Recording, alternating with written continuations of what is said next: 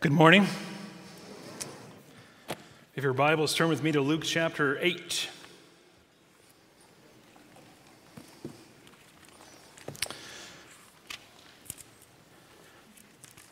Who is Jesus? Jesus' reputation has suffered from people who have professed to agree with him like former Texas Governor Miriam Ma Ferguson from the early 1900s, who opposed a foreign language to be taught in public schools and infamously, uh, famously said, If the King's English was good enough for Jesus, it's good enough for us. There have been television shows on the History Channel and CNN that have sought the answer to the question of what Jesus even looked like. They've traced the artists' renditions of the appearance of Jesus throughout the centuries. And what it showed, I'm, I'm, sure you can understand, shockingly enough, that the artists tended to reproduce pictures uh, of Jesus based upon how they look and how people in their culture look. So in Africa, you had a black Jesus. In Scandinavia, you had a blonde Jesus. In Asia, you had an Asian Jesus. In America, you had a hunky movie star Fabio Jesus. And the tendency, though, isn't just looks, the tendency is to, to think, to assume that Jesus thinks like I think, that Jesus would do what I think Jesus would do. Josiah Ober, professor of classics and political science at Stanford University, wrote this a number of years ago. What if Cleopatra and Mark Antony, or not, not Octavian, had won the Battle of Actium in 31 BC? Jesus of Nazareth, born just a short generation after the battle, would have come to manhood in a very different society, one administered by highly trained professional Egyptian bureaucrats rather than the nervous Roman amateurs like Pontius Pilate. Those bureaucrats would have had a much closer sense of how Jerusalem politics worked. They, they might as well have found some solution to local concerns about this self proclaimed Messiah that would have not required his crucifixion. They might, for example, have arranged for him to move to Alexandria, where the sophisticated, Hellenized Jewish population would not be scandalized by his audacious ideas. So Jesus might have grown old, gathering to himself a following attracted by the social religious message rather than a dramatic martyrdom. What do you think about Jesus? What do you think about his life, about what he taught? It's best not to rely on your own thoughts only, but to read vastly of others, primarily the Bible and those that defend and love the Bible, since its main emphasis is about Jesus. This morning, these two stories in Luke 8 we're going to look at are causing us to reflect on this question Who is this man? Who is Jesus? And they ask the question, it's really the the, the center point, the main point of the entire chapter in verse 25. Who is Jesus? Who is this man? And we'll be confronted with this power of Jesus about who he is and why he came to earth. And we need this collision with truth this morning. So we'll look at two points here as we make our way through the text. But here's the main idea. Here, here's what I want you to notice and take hold of for our time in the scriptures. This is the main idea. The power of Jesus stretches over waves and winds to the very depths of humanity to save and redeem those that are lost. The power of Jesus stretches over waves and winds to the very depths of humanity to save and redeem those that are lost. And we'll see the power of Jesus over a storm and over demons. That's the two points of the sermon. If it helps you to take notes and pay attention as you go through, it's real simple. Just two points there Jesus' power over the storm and demons. So if you haven't already, turn to Luke chapter 8 and look at verse 22, and I'm going to read 22 through 25 here for the first point Jesus' power over the storm. One day he got into a boat with his disciples, and he said to them, Let us go across to the other side of the lake. So they set out. And as they sailed, he fell asleep. And a windstorm came down on the lake, and they were filling with water and were in danger. And they went and woke him, saying, Master, Master, we are perishing. And he awoke and rebuked the wind and the raging waves, and they ceased, and there was a calm. And he said to them, Where is your faith? And they were afraid, and they marveled, saying to one another, Who then is this, that he commands even winds and water, and they obey him? The Sea of Galilee is a body of water and it's several miles long, a few miles across. It would take some time to cross this body of water. And these are professional fishermen, seasoned veterans who knew every nook and cranny uh, of this body of water. And the sea comes and surrounds them. Um, and the, the, sea is surrounded, excuse me, by mountains, and, and storms would come in and, and, and cause a disruption. But this storm was like unlike anything they had seen before. This was a real storm, and these men felt like they were in real danger. This is a real story. Okay, this really happened. Mark's gospel has a, the same details, same story. And in case we're tempted to turn the disciples to massively stupid men compared to our immeasurable wisdom and common sense, we need to realize again that these were experienced fishermen. They knew what they were doing. So if they say we are perishing, it's because they believe they're about to die. They weren't just scaredy cats, they're not overly dramatic. This storm would have rocked all of us. And they awaken Jesus and cry out for help. And Jesus, without any fanfare, without any magical incantation, waving his arms, he just speaks to the storm. He speaks to the storm. Winds and water don't have minds. They, they don't think, they don't have ears to, to comprehend and make decisions, and yet they obey the Lord at His word. Deaf and dumb creation seem to obey better than smart people. And the Lord here is flexing His mighty power. Psalm 135, 5 through 7 says, For I know that the Lord is great and that our Lord is above all gods. Whatever the Lord pleases, He does in heaven and on earth, in the seas and all the deeps. He, he it is who makes the clouds rise at the end of the earth, who makes lightnings for the rain and brings forth the wind from his storehouses. And Luke says this about Jesus, and he awoke and rebuked the wind and the raging waves, and they ceased, and there was calm. The Lord does what he pleases. The Bible is not saying here that God's power is greater than nature. No.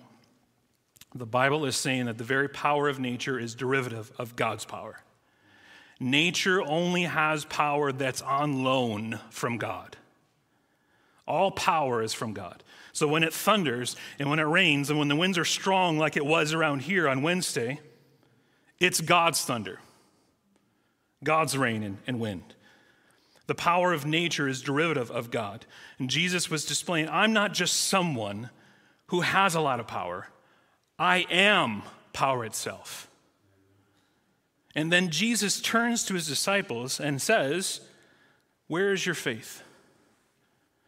He's not implying that they don't have any faith at all. Rather, he's asking, Where is their faith in this circumstance?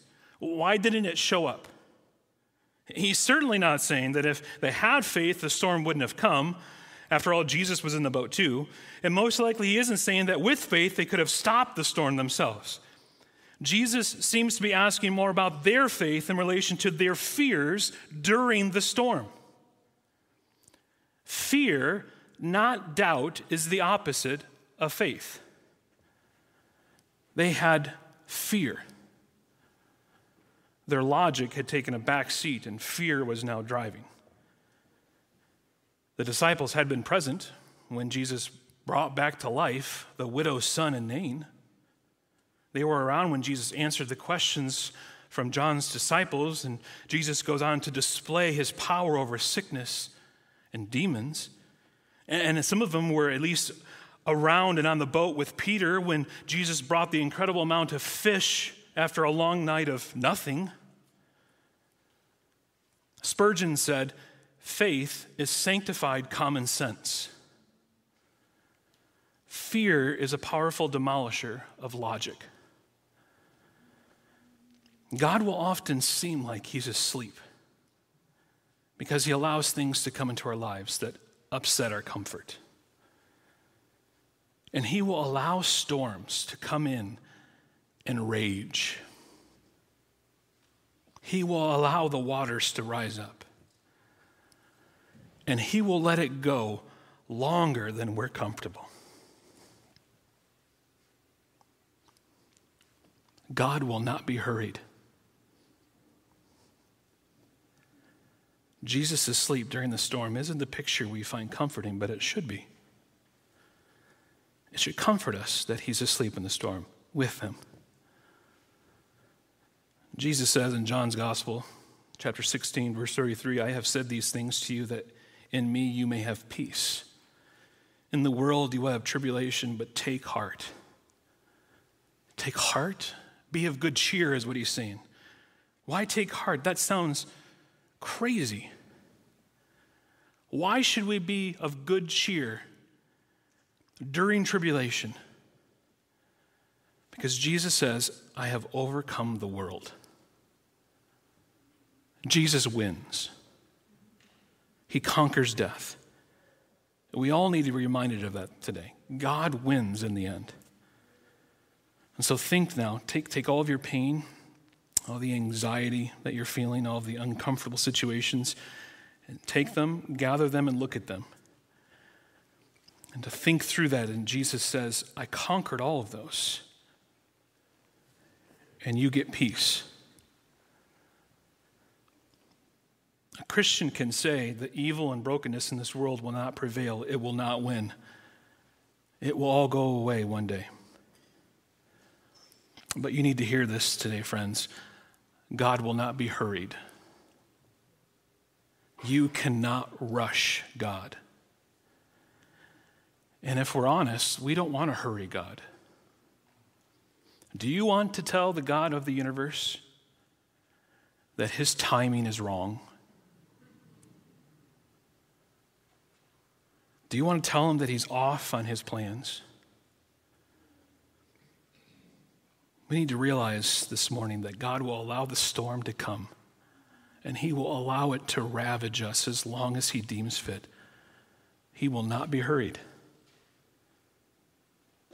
We all have dark times when it looks like God, whom we serve, is not cooperating with the script that we've written for our lives. And the storm seems like it's going to win, and it's pushing us farther past our comforts.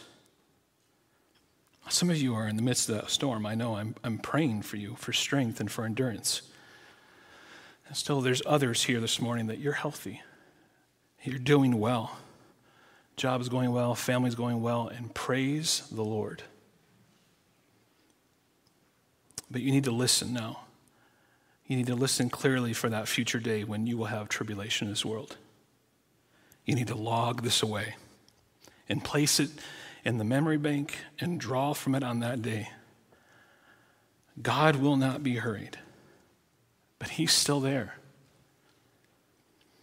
The late Elizabeth Elliot, one of the godliest women of our generation, told about a time years ago while visiting friends who owned a sheep ranch in northern Wales.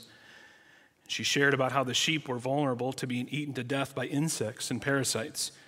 And so once every year, the shepherd would take his sheep to a huge vat of uh, antiseptic and completely submerge the sheep.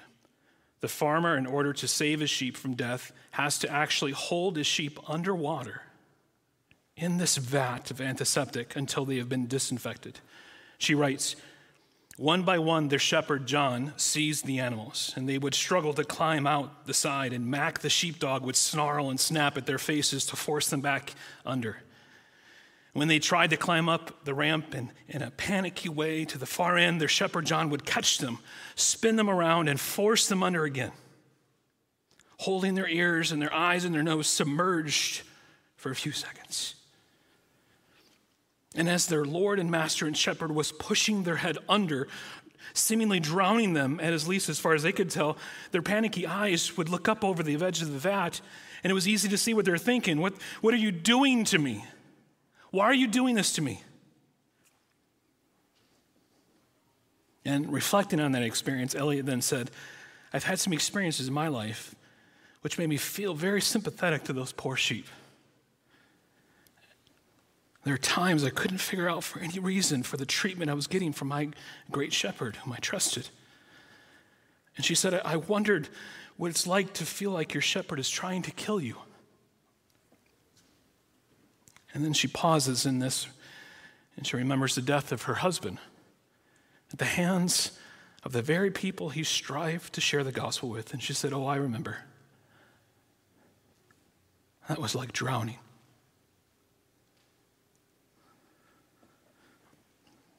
How are sheep to know that what feels like death at the hands of their master is really saving their life?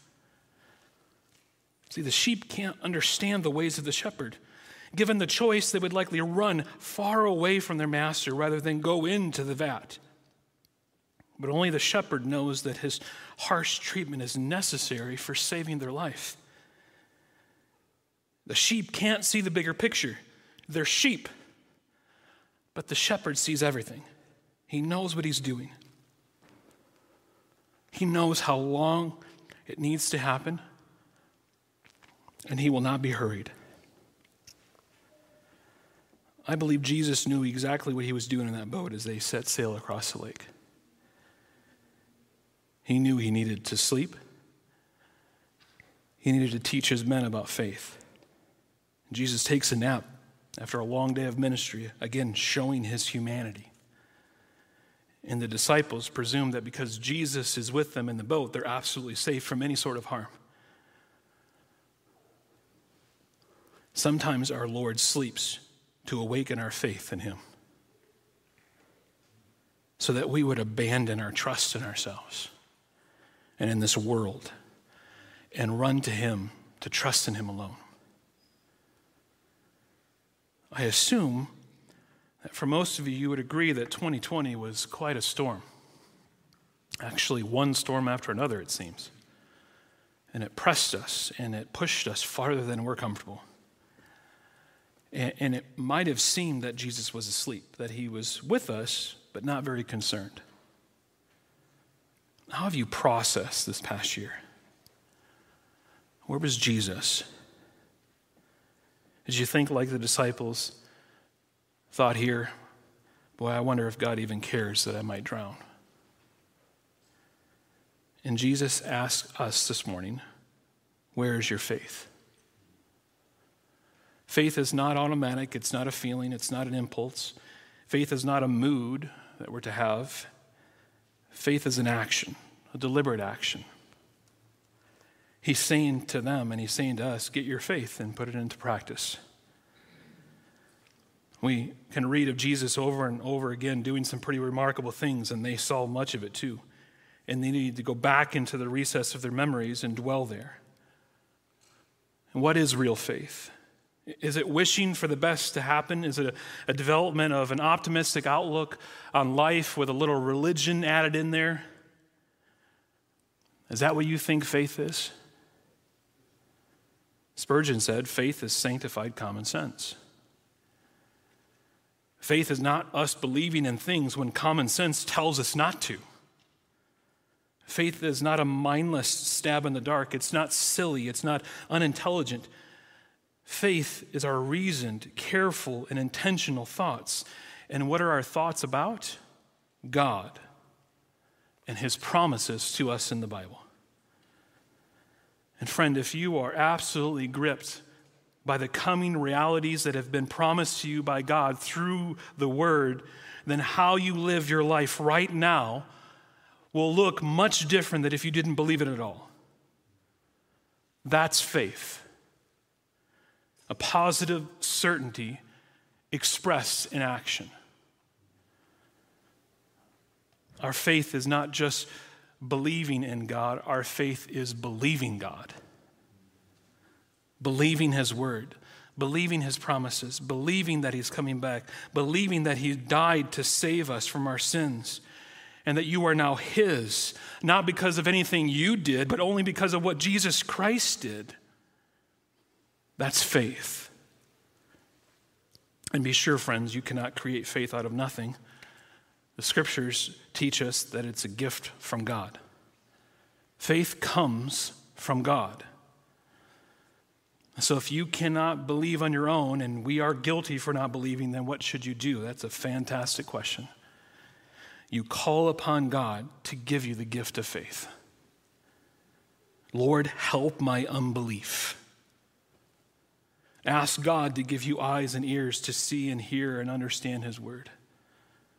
And we call upon the name of the Lord with the promise of Romans 10:13, everyone who calls in the name of the Lord will be saved. and we go to God for mercy. That's the message of the gospel, friends. Through Jesus Christ, God does everything we cannot do for ourselves. God provides righteousness for us through Jesus' perfect obedience.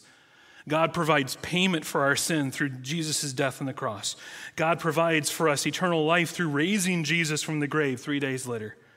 Everything we need, from righteousness to atonement to new life, God provides that to us through His Son. And faith is no exception. And by God's grace, we come to believe. And so, friend, ask God, go to Him and ask for faith to believe in Him, to believe in His Son, Jesus, for salvation. And, friends, if you're here and you're not a Christian, you are perishing. You're dying right now.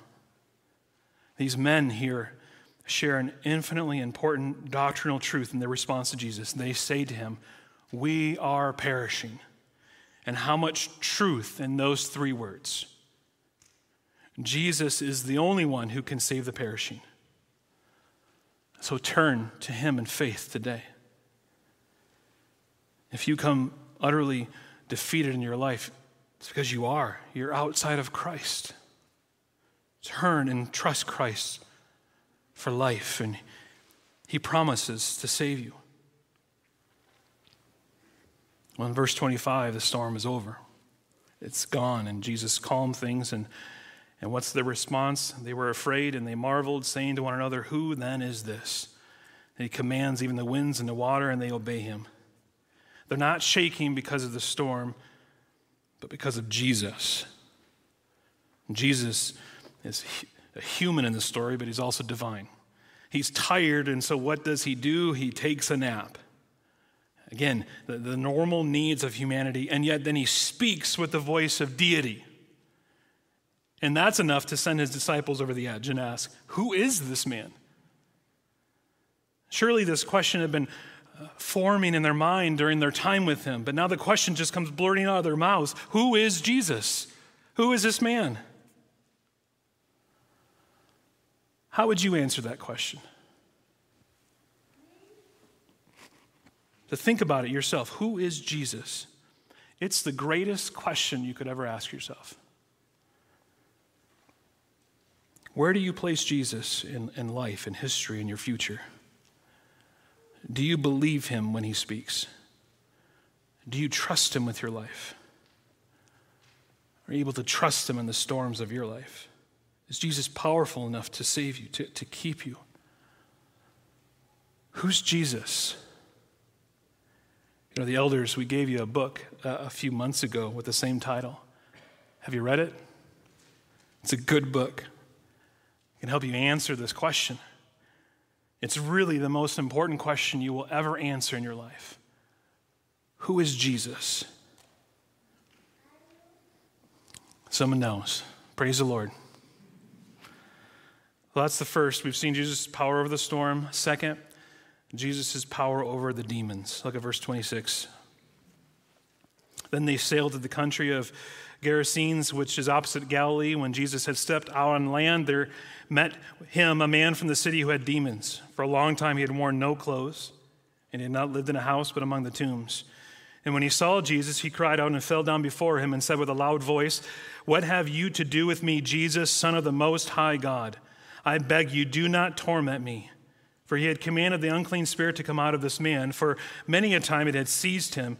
He was kept under guard and bound with chains and shackles, but he would break the bonds and be driven by the demon into the desert. Jesus then asked him, What is your name? And he said, Legion, for many demons had entered him. And they begged him not to command them to depart into the abyss. Now, a large herd of pigs was feeding on the hillside, and they begged him to let them enter these. So he gave them permission. Then the demons came out of the man and entered the pigs, and the herd rushed down the steep bank into the lake and drowned. When the herdsmen saw what had happened, they fled and told it in the city and the country. Then the people went out to see what had happened. And they came to Jesus and found the man from whom the demons had gone sitting at the feet of Jesus, clothed and in his right mind, and they were afraid.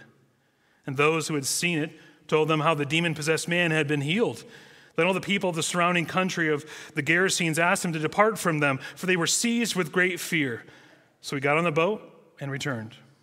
The man from whom the demons had gone begged that he might be with them, but Jesus sent him away, saying, Return to your home and declare how much God has done for you.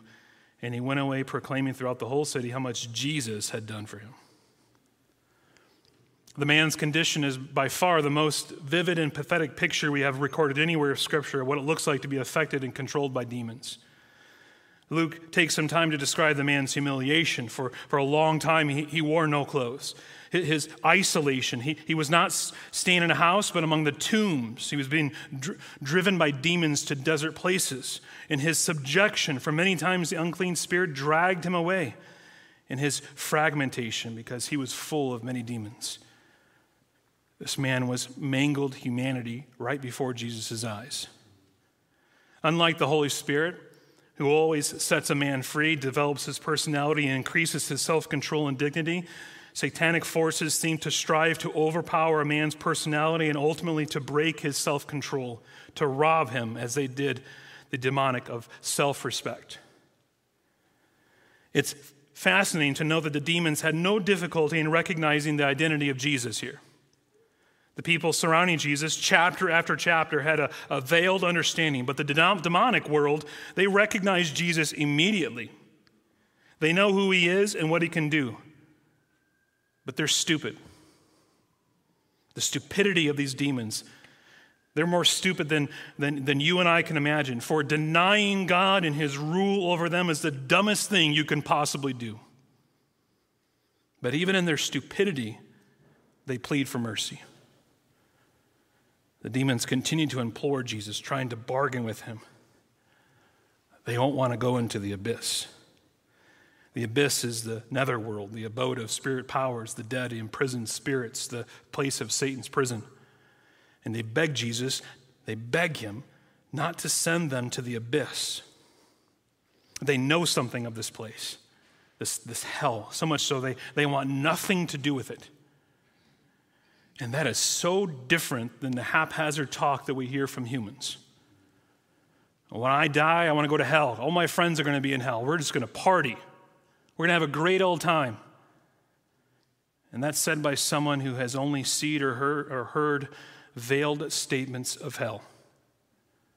But here, friends, is the testimony of demons pleading with Jesus not to send them there.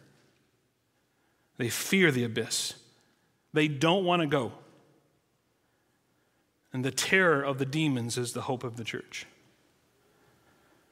Jesus agrees and sends them into the herd of pigs, and they head over the bank into the water and they drowned.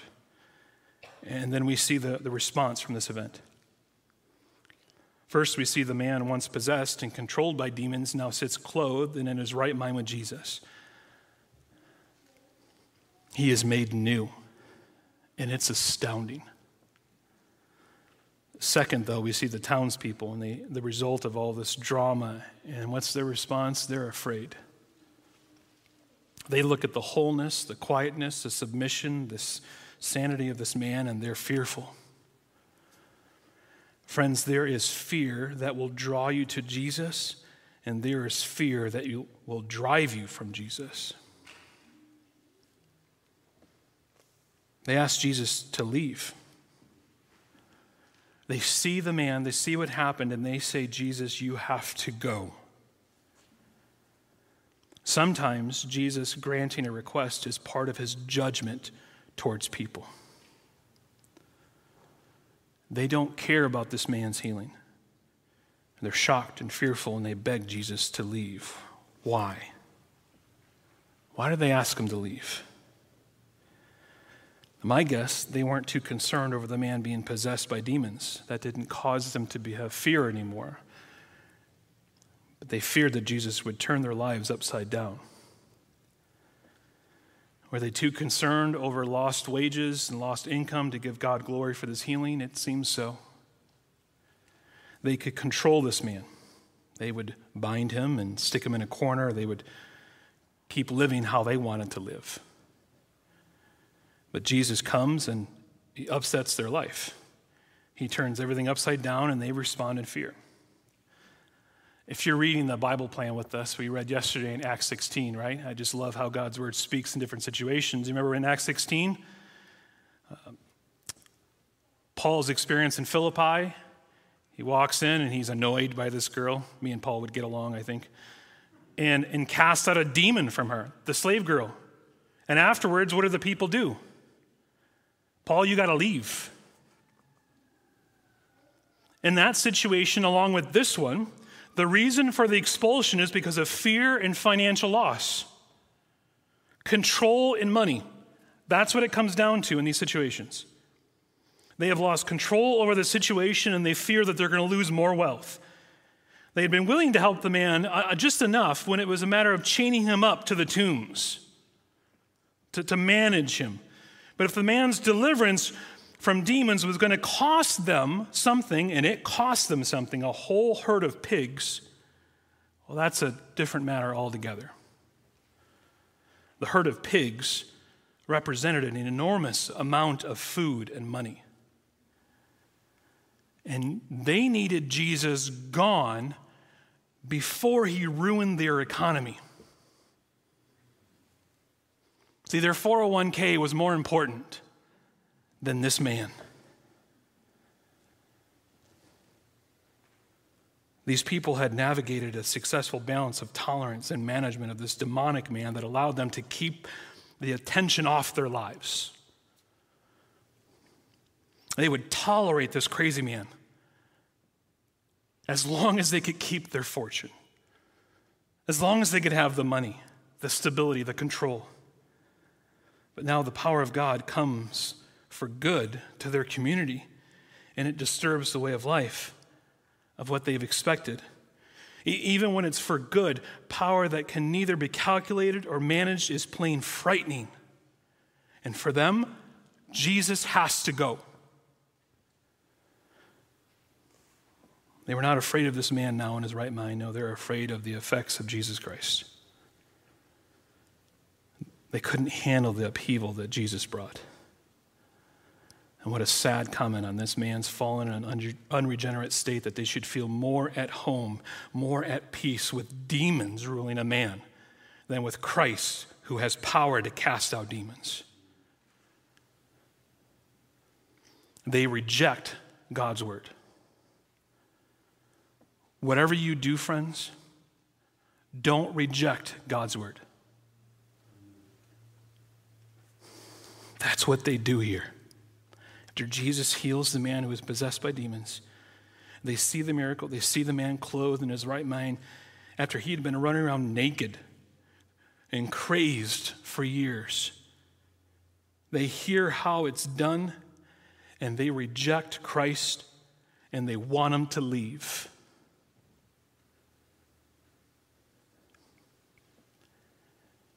Do you think about God the same way in your life? Do you think if I can manage him, if I can control what he does in my life, then he can stay? But as soon as he comes in and starts messing things up, well, Jesus has to go.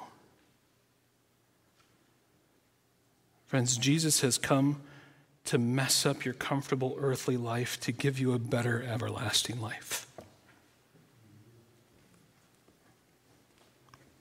The townspeople of the Gerasenes asked Jesus to depart. But the man who was healed, he asked Jesus that he can go with him. The demons begged to depart from Jesus. The town begs Jesus to leave. The man who, who free of demons, begs now to go with Jesus. This is new life. And sometimes Jesus answers with a yes, and sometimes he answers no. And he tells this man, No. No, you need to stay and you need to preach. Friends, you need to respond like this man. You need to confess your sins. You need to beg to go with Christ no matter where he goes. Beg that Christ would be your Savior and Lord. Beg that all Christ, all that He's done to turn away God's wrath against your sin and to reconcile you to God, that it would be yours through faith. And Jesus tells this man to stay and declare all that God had done. And the former lunatic is now a trophy of power and grace of the Son of the Most High. You notice Jesus says to declare how much God had done for him, and he went on to proclaim what? What Jesus had done for him. He understood who Jesus was, and he becomes a faithful witness for him. And so you may ask Jesus to go, you may ask for it to leave, but the gospel always stays. And praise God for that. Well, there's one last thing here. There's one aspect of the story that I found fascinating as I was studying and reading Tim Keller and the similarities with Jesus calming the storm and what happened in the Old Testament with, in the book of Jonah. Both Jesus and Jonah were on a boat, and both have a description of a storm that was almost identical. Both Jesus and Jonah, what were they doing? Sleeping. You remember?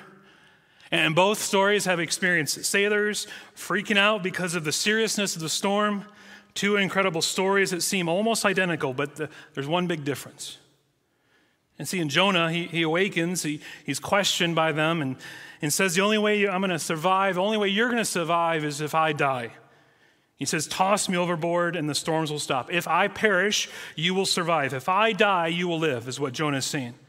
And they listen and they throw him into the sea, and Jonah swallowed up by a large fish for three days. But that doesn't happen here in Luke's account, at least not yet. You know, in a couple chapters, chapters 11, Jesus is preaching, the people continue, they want a sign. And Jesus says, Behold, something greater than Jonah is here. Jonah? What does he have to do with Jesus? Jesus is saying to them, I'm, I'm going to calm all the storms of your life, all the waves, all the raging, and it will stop. And I'm going to stop death and destruction and pain, and I will do this for you. And how will Jesus do this for you? He'll be thrown into the sea. He'll be placed in that cross. He would be put through the only storm that we could never survive. And he did it willingly, like Jonah. And Jesus would come out on the other side three days later. If you believe what Christ did for you in that storm, dying on the cross for you, you won't ever doubt his love for you. You won't ever say, God, do you still care for me? Because you know that he does. He went through that storm for you and for me. And he wouldn't abandon us in that much greater storm, and he won't abandon you in this smaller storm now. Jesus is with us. And friends, he's coming back for us to rescue us from these smaller storms so that we would live eternally with him. He promises us that in his word. And God always fulfills his promises. Let's pray. Our Heavenly Father, we are absolutely blown away by what you teach us. We thank you for your word. As faithful men who were guided by the Holy Spirit, recorded it for us and what Jesus did. And we're astounded by how your word instructs us in living the Christian life. In this passage, it says when Jesus spoke to the winds and waves, that after he spoke, there was calm. And for all of us who hear God's word, we experience this calm. And I pray that we would listen to your word. Help us to not reject your word like the people in this town do, but help us to accept Christ, especially when he's messing up our comfort. Help us to trust Christ in faith, to believe his word. Help us to live for him. And we pray this in the name of Jesus Christ.